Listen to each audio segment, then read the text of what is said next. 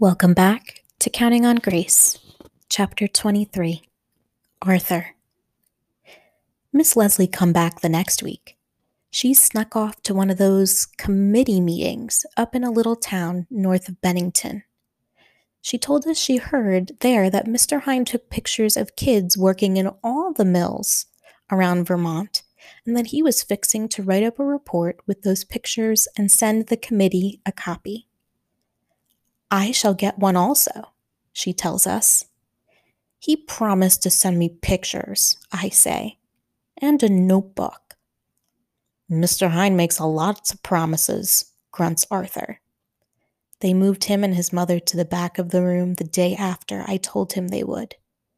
He barely speaks to me now when we pass in the row. It's not my fault you got moved, Arthur Trottier, I want to say, but I'm leaving him be. I've got this feeling that he'll explode if I so much as look at him crossways. Changing minds takes time, Arthur, says Miss Leslie. I know how you feel, though. I'm as eager to have you back in school full time as you are to be here.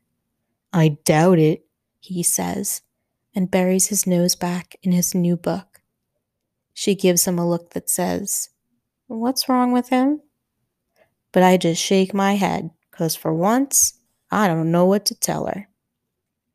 I'm itching to move my pencil into my other hand the way I started doing in Mr. Dupree's store when I write down those lists for Papa. But Miss Leslie is standing behind watching me the whole time. The steamy hot air is making my skin stick to the bumpy wood of the desk, and I've got to keep waiting for my clumsy right hand to catch up with my brain. I peel one leg off the seat of the chair and then the other. Outside, I can hear the kids yelling down in the shallow part of the river. None of us knows how to swim, but we all know how to cool off on Sundays. Suddenly, this whole schooling business seems stupid to me, and I put down the pencil and stand up before I even know what I'm doing. Miss Leslie, I am never going to pass no test for the normal school. I am never getting out of the mill no matter what you say. Sunday is the only day I've got to cool off in the river, and that's where I'm going. At least that makes Arthur lift his face out of his book. They both stare at me for a second without saying nothing. Last time, Miss Leslie threw me out of school. Now here I am again, quitting on my own. You're right, Grace, she says with a nod. Go on. I'm halfway down the hill before I wonder what I was right about. That I'm never passing no test, or I'm never getting out of the mill, or that Sunday is the only day for the river, or all of it. It don't matter what she thinks, I tell myself.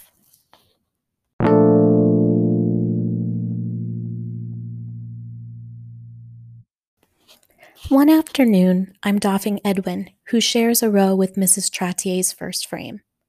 Arthur don't name his machines the way I do. I can feel Arthur moving along behind me, but I get done first. When I turn around, I see him crouch down to reset the builder.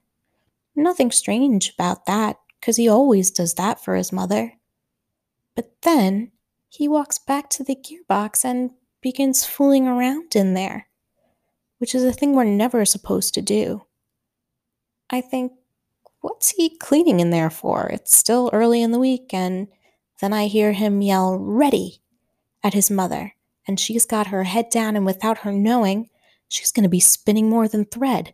Her foot finds the rail to jog.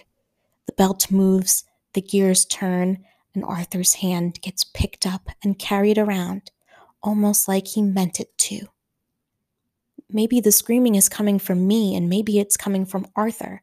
But all I know is he's gone and put his fingers in that place between the sprockets, and they're chewing his hand all to bits. I run to his mother, who's lifted her head because of the disturbance. But still, she can't see she's spinning her boy's bones into thread, and I butt her from behind. I shove her foot off the rail and yell at her to throw the shipper handle. Throw it, jumping to try and get it. But in the end, it's Ma Mère who reaches up over both of us and shuts that frame down. Ends are popping all over the place, and I can just see the top of Arthur's head, where it's lying on the greasy floor. By the time I slide my way up there, French Johnny is lifting him, and there's blood mixed with the oil. And when Arthur's face bobs past me, flapping along in French Johnny's arms, his eyes are closed and his face looks like pasty gray, like bread dough. Is he dead? I ask the air, and someone whispers behind me that the boy's hand has been mangled by the machine and he's passed out from the pain. Whenever I close my eyes, all I see is his hand disappearing into the mess of gears and the sick come up my throat.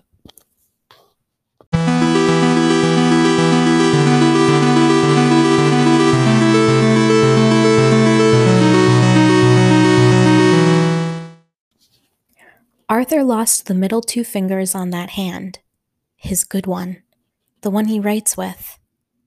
The doctor from the next town come and sewed up whatever pieces of the insides were hanging out. And now Dougie says it's all wrapped up in a fat, dirty bandage. Arthur ain't been outside the house since it happened, but Dougie peeked in the window to look at him. Dougie would. He don't understand a thing about privacy. People are talking. He must have been trying to clear lint out of the gears. It wasn't cleaning day. He's a dizzy one. Whatever was the boy thinking? I'm the only one who knows Arthur was fixing to do whatever he had to so Hees could get out of the mill. I just never did imagine he would commit a crime so horrible against his own self. Even if I had figured out what he was planning to do, I was never giving Arthur no cause to call me tattle again. And maybe this time I should have. Thinking like that makes my head pound something terrible. My mother says nothing for once. That first night when I can't sleep, she makes me up a hot brew of herbs like she used to do for Pepe. When I throw it all up, she still don't say a word, but calls to Papa. He wipes my face down with a wet cloth and holds me in his lap till my stomach starts turning over. I fall asleep like that.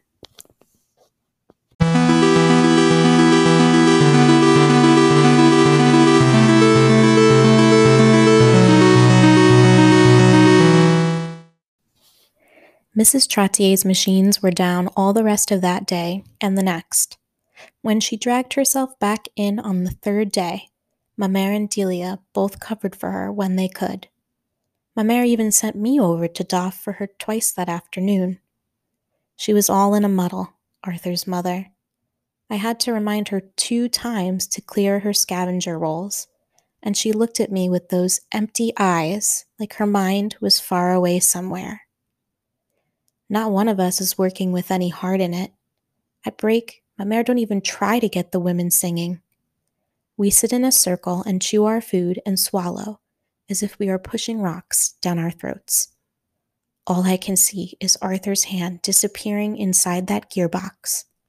And when Dougie wonders out loud whether pieces of his fingers ended up in the thread, I slap him so hard he actually shuts up for once and stays as far away from me as he can.